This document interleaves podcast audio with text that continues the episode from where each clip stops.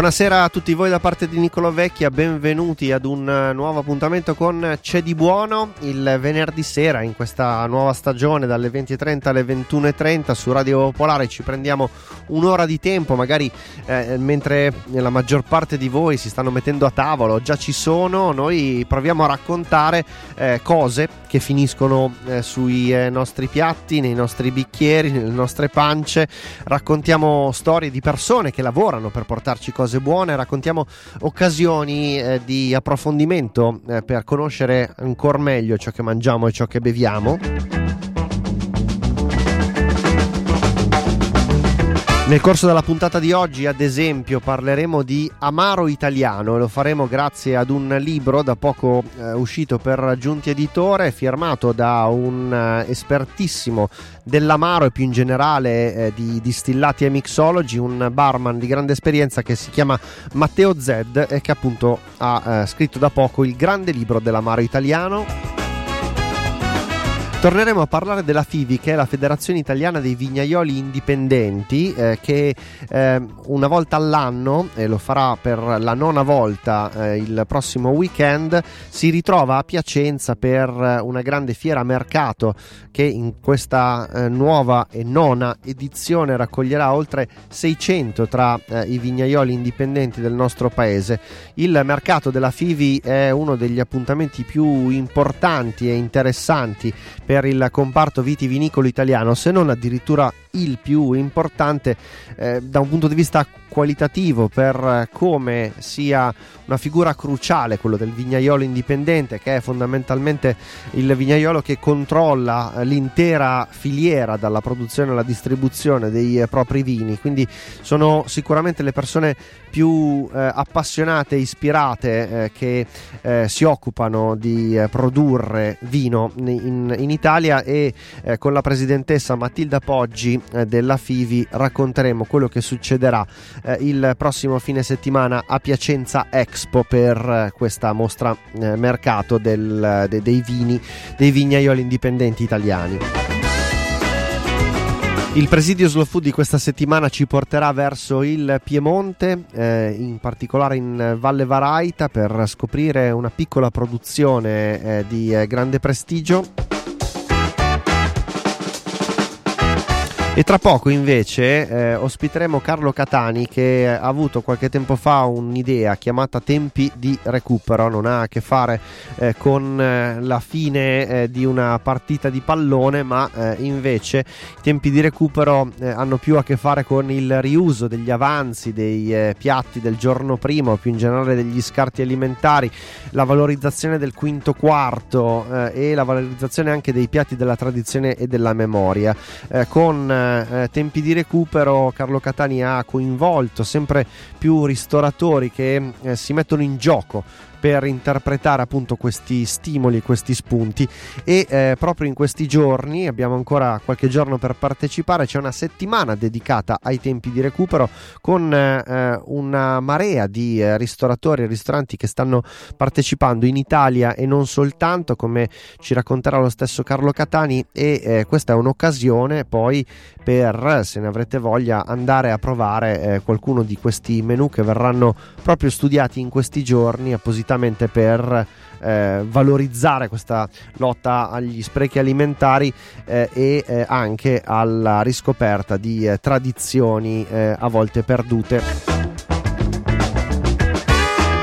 Questo è il sommario della puntata di oggi di C'è di Buono che si apre con una canzone che in qualche modo oggi è molto eh, laterale diciamo il collegamento con ciò che si mangia eh, e mh, mm, ha a che fare più che altro con il fatto di eh, chiamare una eh, ragazza che si ha particolarmente a cuore honey in inglese, insomma miele, zuccherino, potremmo eh, tradurre letteralmente eh, in italiano. È una canzone eh, che arriva dal vasto e bellissimo repertorio di Van Morrison che si intitola Tupelo Honey. Ben arrivati a C'è di Buono.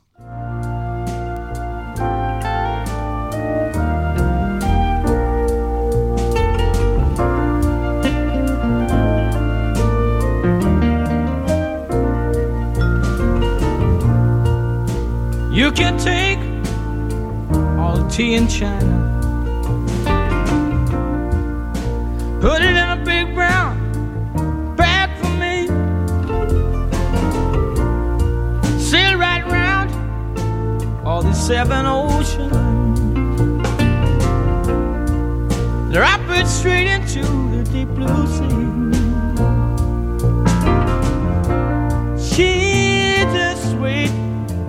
as Tupelo honey. She's an angel of the first degree.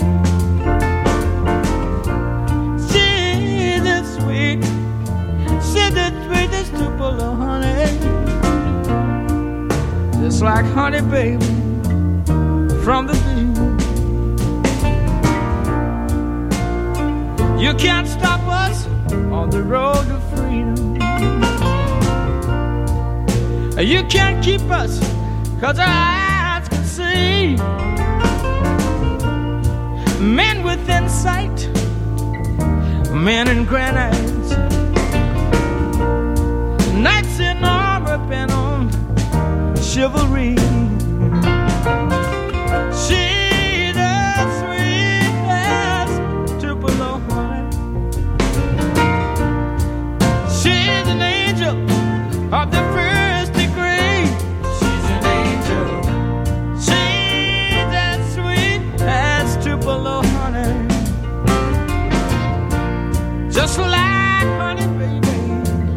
the beat.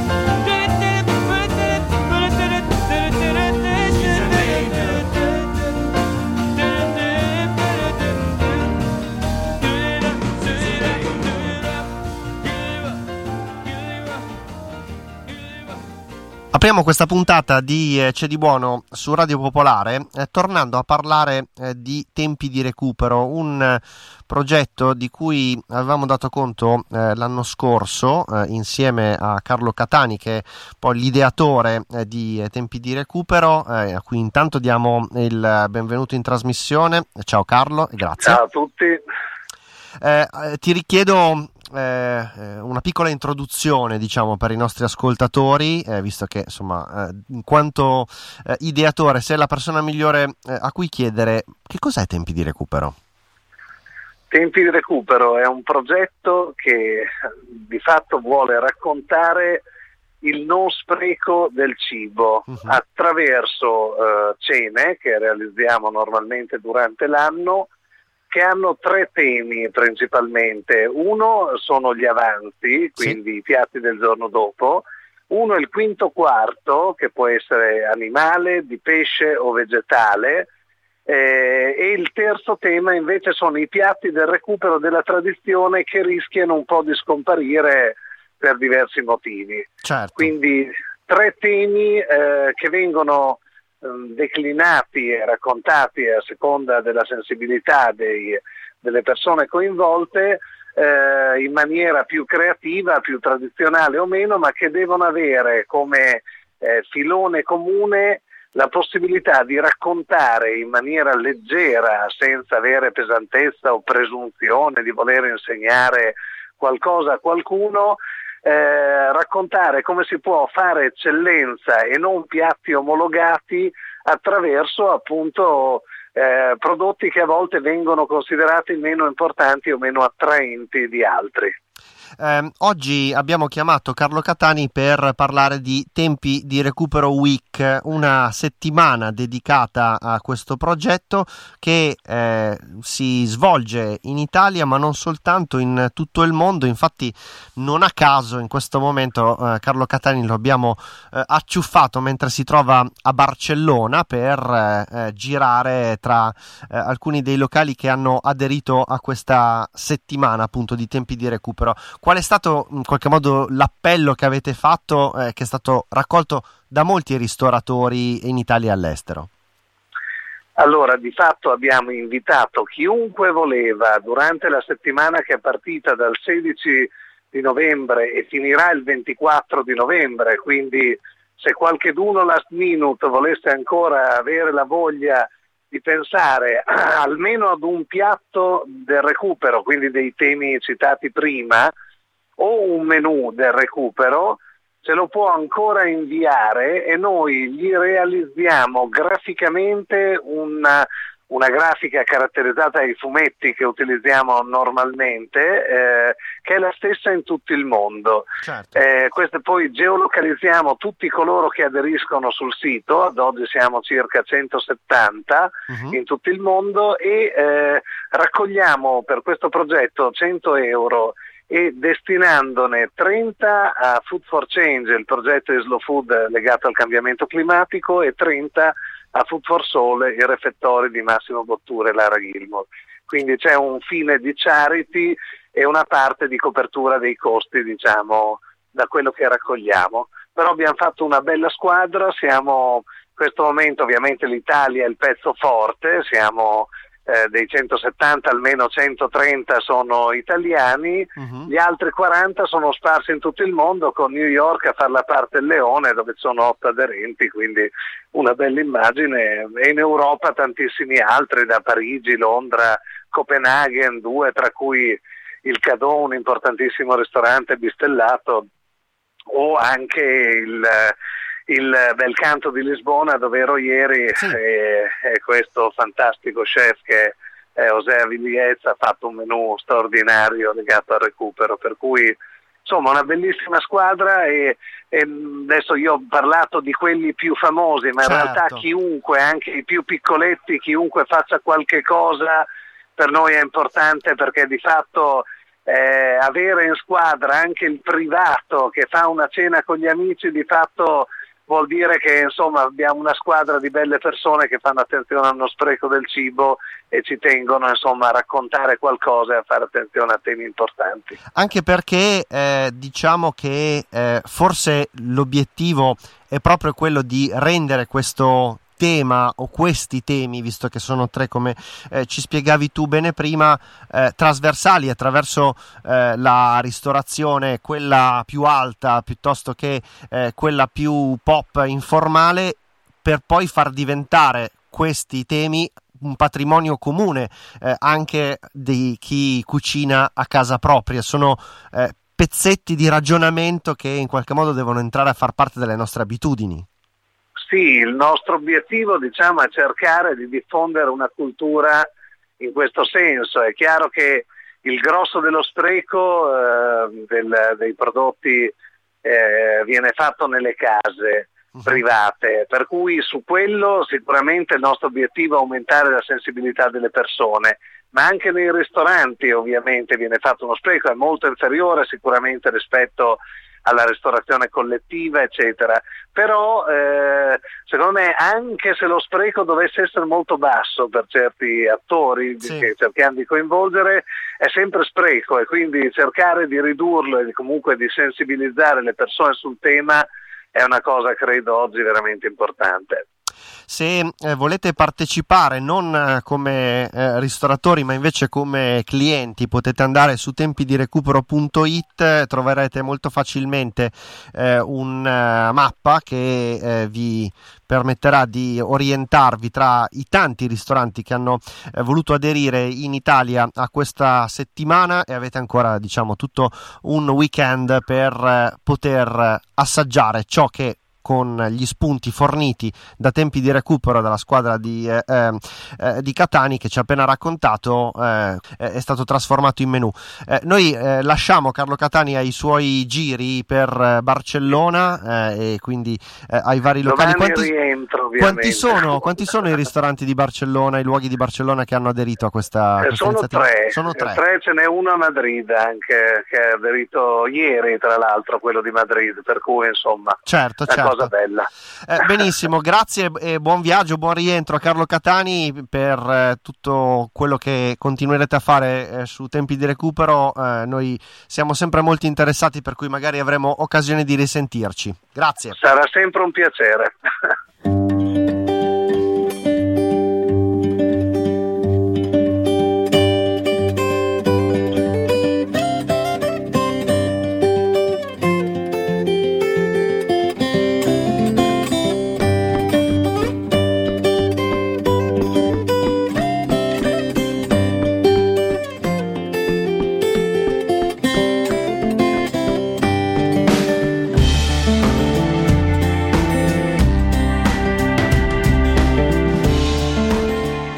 di buono sulle frequenze di Radio Popolare, proseguiamo eh, nella nostra puntata e eh, come vi annunciavo parliamo eh, di Amaro e di in particolare Amari Italiani, un eh, libro eh, ci dà questo, questo spunto, si chiama Il grande libro dell'Amaro italiano eh, ed è edito da Giunti Editore. Eh, è firmato da eh, Matteo Zed, eh, che è un eh, espertissimo mixologist, eh, barman che eh, nel corso della propria carriera ha lavorato in Italia e all'estero e che ha deciso di dedicarsi eh, a questo racconto e a questo compendio anche dell'amaro italiano con eh, una, eh, un'attenzione a più di eh, 300 etichette eh, corrispondenti a diversi, diversi luoghi, diverse realtà, diverse storie. Eh, intanto gli diamo il benvenuto, grazie di essere con noi Matteo. Grazie a voi, grazie a te Nicolò di avermi invitato in trasmissione. Allora, partiamo dall'ispirazione che ti ha eh, fatto pensare che fosse arrivato il momento di dedicare questo approfondimento al, alla storia dell'amaro italiano. Dunque, il motivo per cui sono ispirato dal mare nella mia vita nasce soprattutto negli Stati Uniti, Mhm. dove ho avuto la fortuna di lavorare per circa quattro anni Sì? E dove ho scoperto questo enorme amore degli americani per l'amaro, per l'amaro italiano in particolare. Ok. Dunque, insomma, un po' da italiano, un po' da nazionalista, sono stato sorpreso, ma allo stesso tempo un po' infastidito da questa cosa perché credo che come gli americani abbiano capito che abbiamo un patrimonio enorme in Italia, era giusto sfruttarlo eh, come italiano. Certo, certo. E, e dunque mi sono interessato, ho approfondito l'argomento nei Mhm. due anni eh, prima di tornare in Italia. Ho aperto prima una pagina eh, Facebook e poi ho approfondito con un sito web. Mhm. E poi da lì è nato tutto, diciamo. E, e- e- eh, per chi eh, ha come dire, una conoscenza dell'amaro italiano, dell'amaro più che altro come semplicemente quel eh, bicchierino da chiedere alla fine di un pasto e che tendenzialmente risponde a quei soliti due, tre, eh, quattro nomi, brand, marche, insomma, di eh, grande diffusione. Eh, quali sono le scoperte che si possono fare addentrandosi un po' di più eh, in, questo, in questo mondo e soprattutto quanto è lunga eh, e importante la tradizione eh, dell'amaro in Italia? Eh, Diciamo che l'Amaro ci accompagna anni- dall'anno 1000, dalla fondazione della scuola medica salernitana, dove venivano fatte le prime medicine a scopo curativo, chiaramente medicine di tipo fitoterapico, Sì? quella che potrebbe essere la medicina erboristica oggi, dove il Sì. solvente per estrarre il principio attivo era l'alcol. Dunque, alcol, erbe, botaniche, radici, bacche, fiori, foglie, frutti. Eh, ecco l'amaro, l'amaro ci accompagna sin da quei tempi. Il primo amaro curativo è stato usato per il Papa durante il primo giubileo, l'apertura del primo giubileo per curare i suoi calcoli renali. Sì. Perciò diciamo che l'amaro fa parte della nostra cultura. Ogni amaro è differente, ogni amaro è un biglietto da visita del territorio perché inizialmente quando non c'erano tutti questi scambi col Medio Oriente, eh, le uniche botaniche che si potevano usare a scopo med- medicamentoso erano le botaniche che si trovavano sul proprio territorio. Sì. Perciò ovviamente ogni regione aveva un certo tipo di crescita spontanea di erbe e, e dunque ogni regione aveva degli avari diversi l'uno dall'altro. In base poi se andiamo nel sud Italia abbiamo gli agrumi, andando su nel nord Italia abbiamo erbe, fiori, radici alpestri, e al centro Italia avremo erbe aromatiche, fondamentalmente ogni amaro era un po' come il dialetto che si parla in ogni regione, era diverso, diverso, completamente diverso l'uno dall'altro. Mhm. Perciò l'amaro ci ha sempre accompagnato fino a che non- la scienza non ha fatto eh, le sue scoperte, i principi attivi vengono, dalle medici- vengono estratti poi scientificamente per produrre le medicine e l'amaro da, ehm, da, diciamo, ele- elemento medicamentoso diventa un elemento di piacere, perciò eh, perfino per fini voluttuari. Tutto questo si, lo si deve un po' alla regi- a, Caterina dei Medici e poi successivamente ai vari eh, alla rivoluzione francese che manda fuori dai conventi, dalle abbazie, perché poi diciamo che i primi medici erano appunto gli abbati, i preti, i monaci che eh, abitavano le varie monasteri in tutto il paese. La, la- la- la cultura dell'amaro diciamo, diventa una cultura laica, popolare e quelli più svegli hanno, fatto, hanno cominciato a portare le proprie ricette o quelle ricette che erano state tramandate dalla Chiesa in giro per l'Italia creando un commercio vero e proprio, commercio che poi fiorisce totalmente tra gli anni 30, 40, 50 in base all'amaro. eh. Chiaramente gli amari più potenti, quelli più grandi oggi sono quelli che hanno cominciato prima, è un po' come tutte le cose. Certo, certo, ecco, eh, nel tuo eh, affrontare questo grande tema eh, nel, nel libro hai fatto eh, una scelta che eh, in qualche modo eh, permette di esplorare eh, la produzione eh, dell'amaro italiano attraverso eh, le regioni. Praticamente, praticamente hai fatto una mappa eh, del- dell'Italia eh, in eh, senso, in chiave amaro. Eh, quali sono eh, secondo te i luoghi più importanti, eh, principali, in cui c'è una maggiore ricchezza di produzione eh, di amaro eh, in Italia?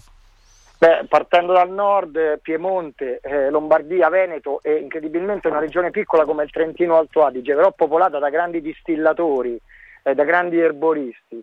Scendendo giù verso l'Italia, eh, Abruzzo chiaramente con le proprie genziane, il tartufo, queste, questo tipo di, di aro- aromi, abbiamo poi un po' la Campania, ma abbiamo una grande scoperta, la Sicilia. La Sicilia è, è un è un, una miniera, una miniera di tantissimi brand antichi, più nuovi, di gente che si appassiona, che cresce, di nuovi sapori. Veramente la Sicilia è una grande sorpresa per me insieme al Trentino Alto Adige, ma anche la Val d'Aosta non scherza, insomma, con eh, i vari prodotti. È una specie di un piccolo Abruzzo anche la Val d'Aosta. Certo. Queste sono diciamo, le sorprese fondamentalmente che una persona leggendo il mio libro potrà riscontrare. Uh-huh. È anche divertente poter scoprire in base alla propria regione nativa quali sono gli amari che sono prodotti, molta gente neanche lo sa, eh, si focalizza sempre sugli stessi, è un peccato veramente. Certo, certo, assolutamente. E ehm, oggi eh, l'Amaro sta vivendo una sua diciamo nuova giovinezza o comunque eh, c'è una riscoperta di questa eh, grande ricchezza e anche delle eh, possibilità di utilizzare gli amari, qui veniamo a, all'altra eh, tua grande passione eh, nel, nell'ambito della mixology, quindi come ingredienti per dei cocktail. Assolutamente sì, come i film al cinema, tutto quello che in America è arrivato 5, 6, 7 anni fa, piano piano arriva pure in Italia. Diciamo che eh, forse non è che voglio prendermi i meriti di questa cosa, ma penso di essere stato assolutamente il primo in assoluto eh, sia in termini culturali sia in termini di, di, di, necessità perché quando sono tornato in Italia ero tornato per rifare i miei documenti per ritornare negli Stati Uniti, purtroppo ho avuto eh, dei problemi tecnici e alla fine devo stare qua un mese, sono rimasto nove mesi e comunque ho dovuto in qualche modo arrangiarmi, cioè fare qualcosa. E quel fare qualcosa ho investito su quello che era il mio lavoro che avevo creato, quel passatempo che avevo creato negli Stati Uniti e, e, e ho dato sfogo chiaramente a tutto, cioè ho spinto in maniera molto forte facendo, cercando di far capire attraverso seminari eh, ai vari diciamo, addetti ai lavori che l'amaro era oltre ad essere un digestivo come poteva essere recepito dai nostri padri e dai nostri nonni, è un prodotto di grandissima eh, fattura e che è un grande prodotto in accompagnamento nella produzione di cocktail perché dà complessità, nuovi sapori, nuovi flavor, perché ogni amaro, come ho detto, ha dei flavor differenti, perciò si possono dare delle note erbacee, delle note agrumate, delle note terrose, eh, delle note mentolate ai, ai, ai cocktail, dare anche eh, forza, dare anche complessità. Perciò invece di sai, tanti liquorini eh, artificiosi, artificiali, perché non dare spazio come facevano negli anni, nei primi anni del Novecento all'utilizzo di amari certo. eh, nel, nel, nei propri drink e così diciamo, è stato recepito bene o anche forse pure troppo perché sono stato eh, veramente, cioè, veramente pure io una grande sorpresa perciò diciamo che è un'esigenza un po' di tutti eh, certo. ad oggi Certo, certo. Eh beh, se volete conoscere meglio questo mondo di cui oggi abbiamo chiacchierato un po' con eh, Matteo Zed, eh, trovate il suo libro, il grande libro dell'amaro italiano, eh, appena uscito per Giunti Editore, eh, sono 224 pagine, eh, pieno di appunto referenze e di possibilità di utilizzare questo viaggio come anche una mappa per i propri assaggi, 29 euro appunto per Giunti Editore, grazie ancora a Matteo Zed per i suoi racconti e buona serata. Grazie a te Nicolò, grazie dell'ospitalità, grazie davvero.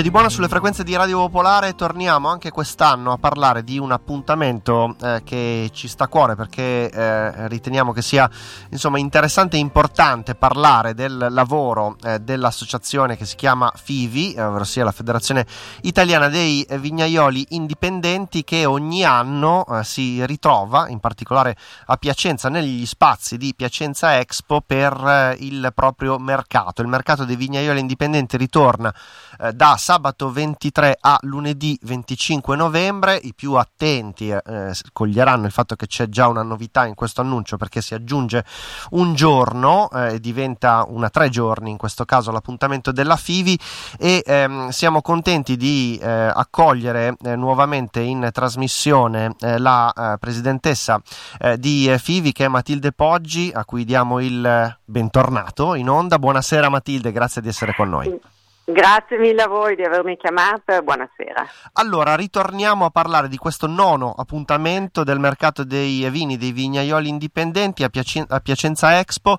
Eh, prima di entrare nel eh, vivo, diciamo, del eh, programma di questa eh, nuova edizione, di quello che avete eh, pensato per quest'anno, eh, io come abbiamo già fatto altre volte vorrei chiedere a Matilde Poggi di raccontarci qualcosa di ciò che ha eh, ha fatto la federazione in quest'anno, insomma se eh, ci sono delle novità interessanti rispetto a, a quello che è l'ambito di, di, lavoro e di intervento della FIVI.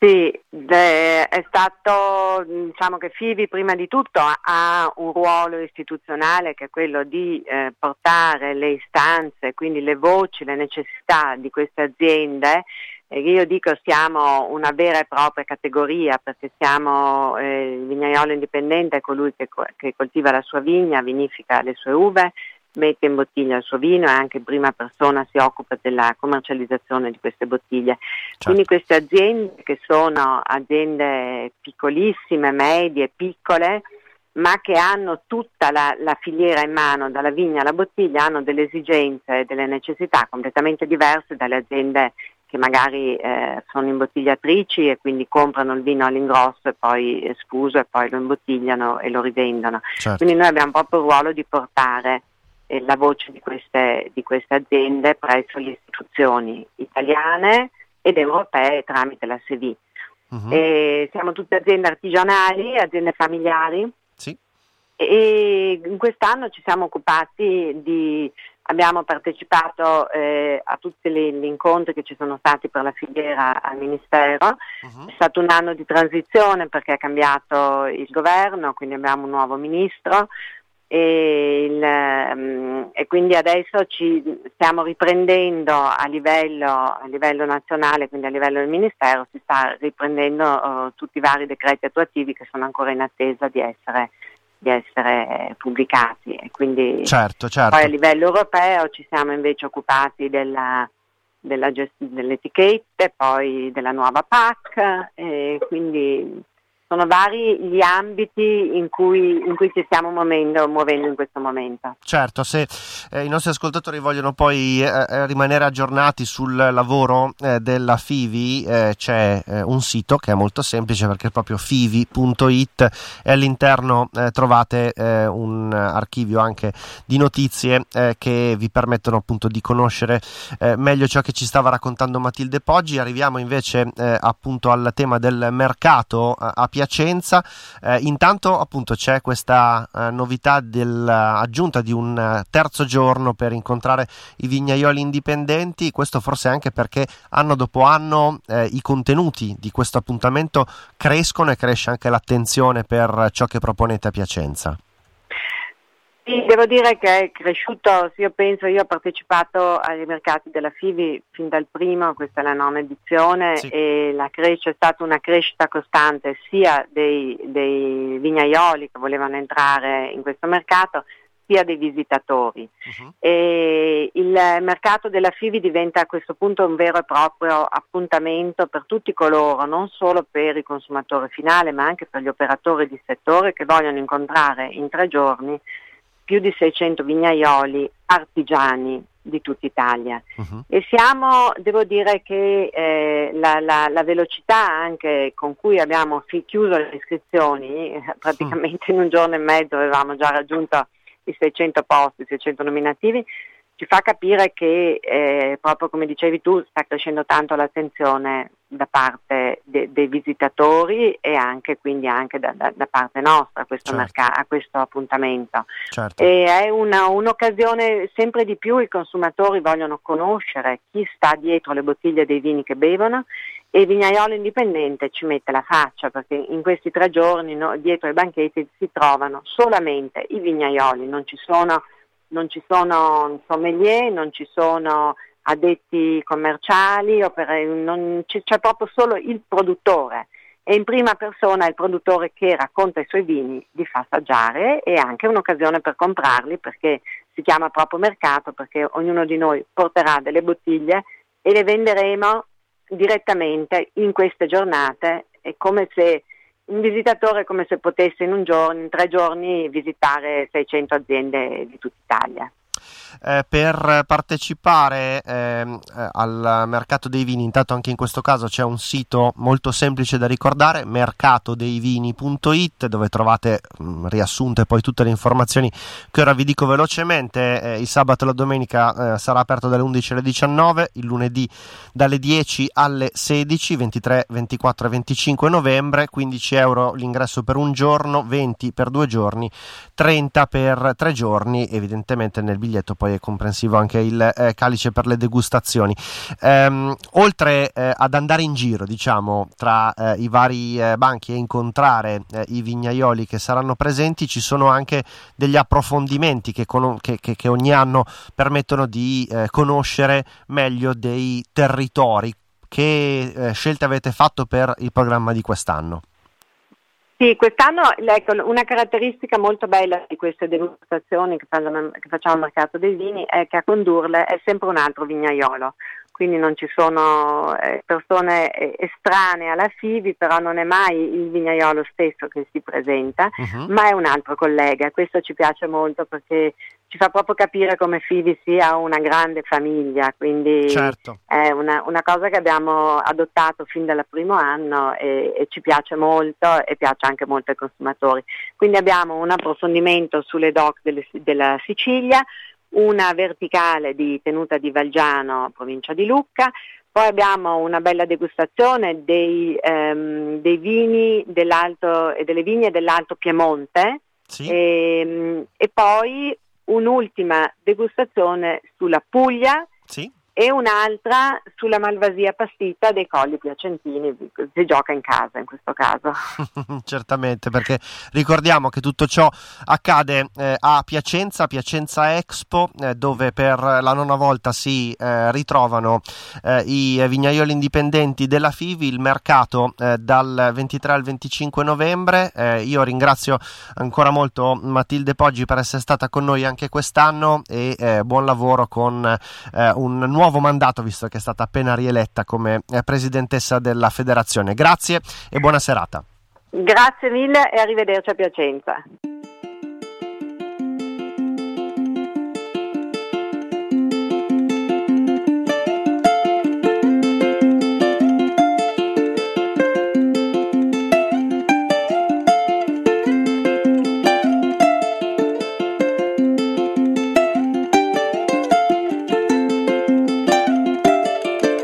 C'è di buono sulle frequenze di Radio Popolare anche per eh, questa sera, eh, come facciamo in tutte le puntate, dedichiamo eh, l'ultimo spazio della nostra trasmissione al presidio Slow Food eh, di questa settimana e in particolare an- siamo in eh, Piemonte eh, e andiamo a scoprire un formaggio che è simbolo della Val Varaita.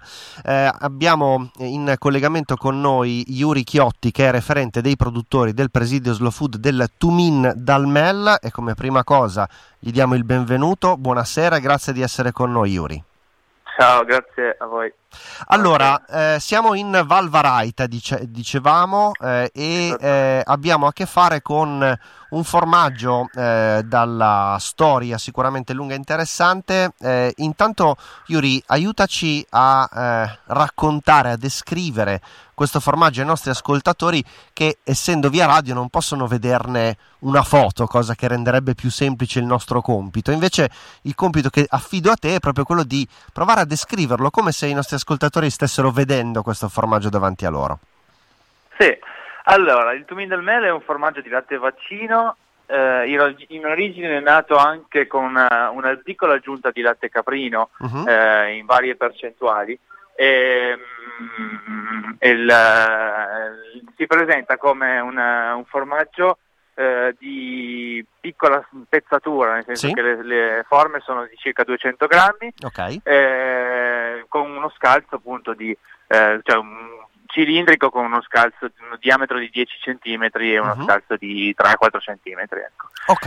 E- è un formaggio che è nato intorno alla fine dell'Ottocento Sì, eh, in una borgata nel comune di Frassino, qui in Valle Varaita, che si chiamava Vittone, mhm, eh, da parte di due eh, diciamo sorelle che avevano sposato due- questa borgata sì, e, e hanno cominciato a produrre questo formaggio proprio per, eh, per sopperire a delle problematiche che riguardavano specialmente l'estate e la conservazione del latte.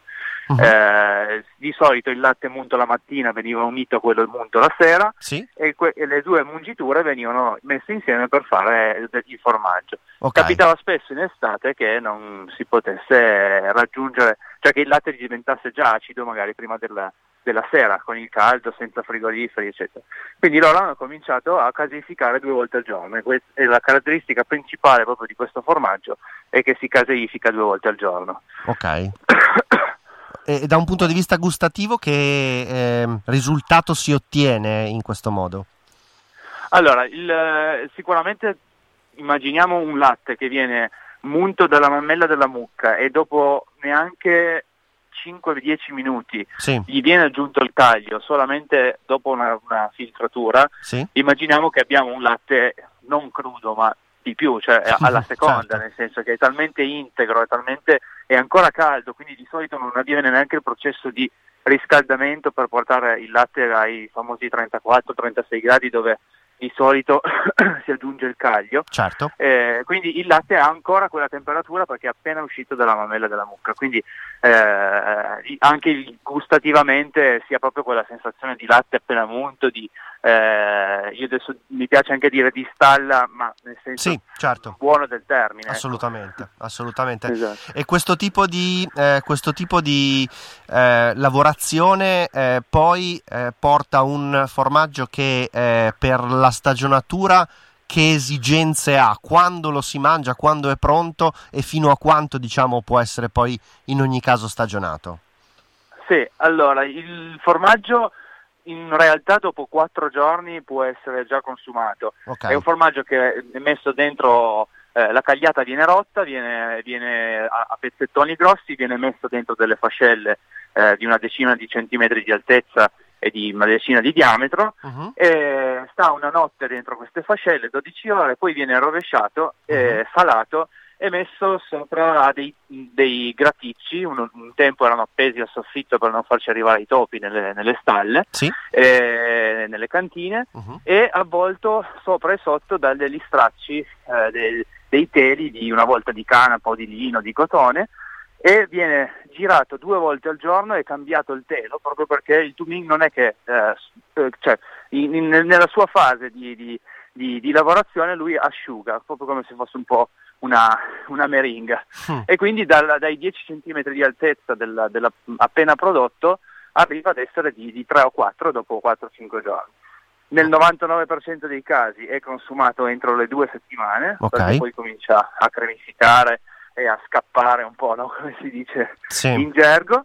Eh, io ad esempio ho chiesto anche perché in questo periodo il turismo cala un po', i produttori producono sempre il formaggio ma magari hanno un po' meno richiesta. Mhm. Eh, dalla produttrice da cui li prendo io eh, abbiamo trovato un po' un sistema per cui lei li fa asciugare fino ad essere quasi eh, secchi, duri da, da grattugia Sì. e lo, io lo utilizzo al ristorante su alcuni piatti tipici proprio grattugiato, così da poter permettere anche a loro di avere uno smercio e poi vabbè, Certo. rientra tutta la filosofia del mio locale in cui eh, preferisco usare un prodotto fatto a 500 metri da qua che magari a centinaia di chilometri. Ecco. Certamente. Allora, eh, poi parliamo anche del lavoro che fai eh, più specificamente nel tuo ristorante. I nostri ascoltatori Mhm. av- avranno colto, insomma, che non sei soltanto il referente dei produttori di questo presidio, ma sei anche un eh, cuoco, un ristoratore. Eh, però volevo chiederti prima qualcosa rispetto eh, al panorama, diciamo, della produzione oggi del Tumin Dalmel. Quanti sono i produttori che si impegnano eh, nel produrlo e eh, quali sono anche i, i- i luoghi in cui si produce questo Sì. formaggio? Allora, il, il Tumin è nato, come abbiamo detto, in questa borgata di Frassino, Mhm. eh, quindi Valle Varaita. Ha preso poi il nome Tumin del Mel proprio perché veniva da lì portato al fiorente mercato di, di Melle, che in quegli anni aveva, era un po' un, un punto di riferimento per la valle, eh, e quindi da lì ha preso il nome Tumin del Mel. Quindi diciamo che proprio la zona originaria Mhm. erano i comuni di Frassino e Melle. Ok. Poi la produzione è stata allargata anche in alcune parti del comune di Valmala, Sì. che oggi eh, è mh, comune di Busca, ma comunque il territorio era quello, e, e ad oggi il disciplinare parla ancora di questi, di questi tre comuni Certo. esclusivamente. certo. Ehm, I produttori sono sei, Sì? di cui, e questo è anche il motivo per cui eh, ci siamo un po' battuti per, per- per far nascere questo presidio, eh, tre di, di questi sei hanno più di 70 anni, i produttori. Mm. E quindi noi, abbiamo- noi giovani un po' della valle che tenevamo questo, questo prodotto che poi è nostra cultura, nostra storia, ci siamo guardati un po' in faccia e abbiamo detto proviamo a dare una spinta, eh, un, un aiuto non tanto ai produttori attuali quanto a magari quelli che in futuro potranno, potranno esserci. Certo. E quindi diamo una possibilità, una spinta a questo prodotto in, in- in modo da non, poter- da non perderlo. E, e quindi qui è proprio nata la, la- un po' la vicissitudine e la, e la storia del presidio. Certo, certo. Ecco, il presidio, eh, dal tuo punto di vista, è riuscito a eh, in- intervenire sulla situazione, comunque a dare eh, quel tipo di eh, ehm, visibilità eh, e anche eh, di protezione eh, che è un po' nella filosofia del, del presidio stesso? Eh, allora, mh, diciamo che siamo ancora nelle fasi molto iniziali, nel Ok. senso che abbiamo alcuni produttori che producono a latte crudo eh, con latte da erba, quindi da- che, che che vanno solo al pascolo, altri produttori che negli anni si sono invece eh, diretti verso un- una, una produzione un po' meno artigianale. Eh, l'idea del presidio è proprio di coinvolgerli e farli un po' tra virgolette tornare indietro a, a- a un processo più, più naturale o comunque più simile al- a quello che, che è stato un po' l'inizio e la storia del Tumin del Mel.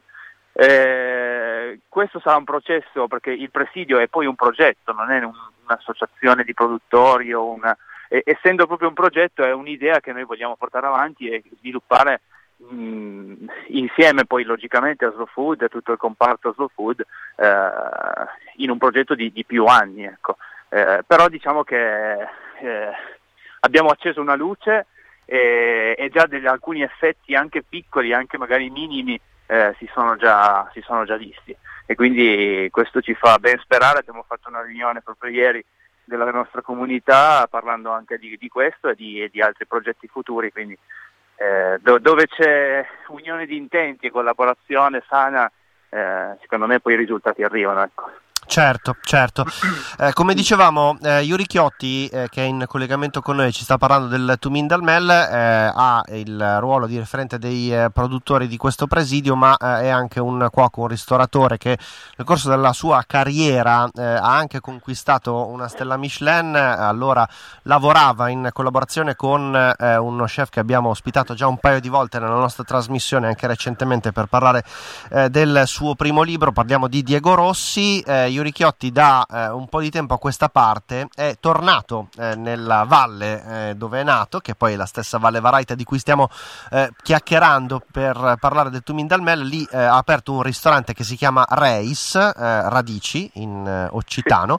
Ha una specie di, chiamano sottotitolo l'insegna, cioè cibo libero di montagna, qualcosa della filosofia l'abbiamo colta quando ci raccontavi del tuo tenerci molto a utilizzare eh, materie prime che Mhm. arrivano dal territorio in cui si trova il ristorante, il tuo lavoro, eh, vorrei chiederti a questo punto come e quanto il Tumin Dalmel eh, è effettivamente parte anche eh, di ciò che proponi nel tuo ristorante e quindi eh, come eh, si possa gustare al meglio.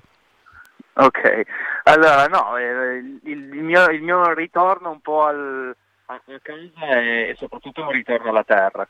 E, e mettere una, eh, sottolineare eh, e sensibilizzare eh, su alcuni temi che secondo me oggi chi lavora su- con il cibo deve prestare molta attenzione e deve sentire anche un po' come missione, quella di parlare con la gente di cibo in, in maniera responsabile e, e- e quindi far tornare un po' al centro del- delle nostre scelte, dei nostri discorsi, le scelte proprio che facciamo in termini di cibo. Quindi eh, il mio non è un semplice ristorante, ma è un agriturismo dove c'è un inizio, dove c'è una stalla, dove c'è un pollaio, dove la produzione ad oggi non è ancora eh, del tutto, eh, il ristorante non è del tutto ancora autosufficiente, ma l'obiettivo è quello, quindi quello di vivere un territorio in, simbiosi con l'ambiente dove si abita e dove si vive e dove si lavora, dove si produce, eh, impattando il meno possibile. Ecco. Eh, il Tumin del Mele è presente tutto l'anno eh, nel, nel- mio menù, il piatto più sim- piatto simbolo della valle eh, lo vede servito naturale così, senza nessun trattamento, eh, accompagnato delle patate arrosto e una spuma di, di aioli, che è la nostra la salsa diciamo un po' principe della, della cultura occitana, che- di, cui- di cui Certo. fa parte anche la Valle Varaita. Eh, lo troviamo poi impastato, sempre parlando di tradizione, nelle, nelle raviole, che sono i nostri eh, gnocchi di patate e formaggio fusolata, dalla forma fusolata, su cui poi si, si gratta di nuovo, come dicevo prima, il tumin del mele grattugiato eh, e stagionato. Poi, essendo un prodotto così delicato, così anche eh, secondo me puro, Sì? qualsiasi manipolazione un po' troppo eh, mh, diciamo Invasiva, eh, grosso- invasiva secondo me risulta un po' eh, da, da lasciare stare cioè, il- il- secondo me il suo destino è sempre quello di essere di apprezzarne la sua purezza eh, senza stravolgerlo ecco Certo, certo. Allora, eh, io ringrazio molto Yuri Chiotti, eh, ricordo che abbiamo parlato del Tumin Dalmel, eh, come sempre se andate sul sito fondazioneslowfood.com trovate ulteriori eh, informazioni sul presidio di cui abbiamo parlato e vi ricordo che se avete voglia di eh, provare un cibo libero di montagna potete andare da Reis e quindi da eh, Yuri Chiotti, il luogo è Frassino, il- uno dei borghi di cui abbiamo parlato eh, per quanto riguarda il Tumin del Mel, provincia di Cuneo eh, e eh, ti ringrazio ancora e buon lavoro Yuri. grazie a te grazie mille vi aspettiamo in Valle Valaita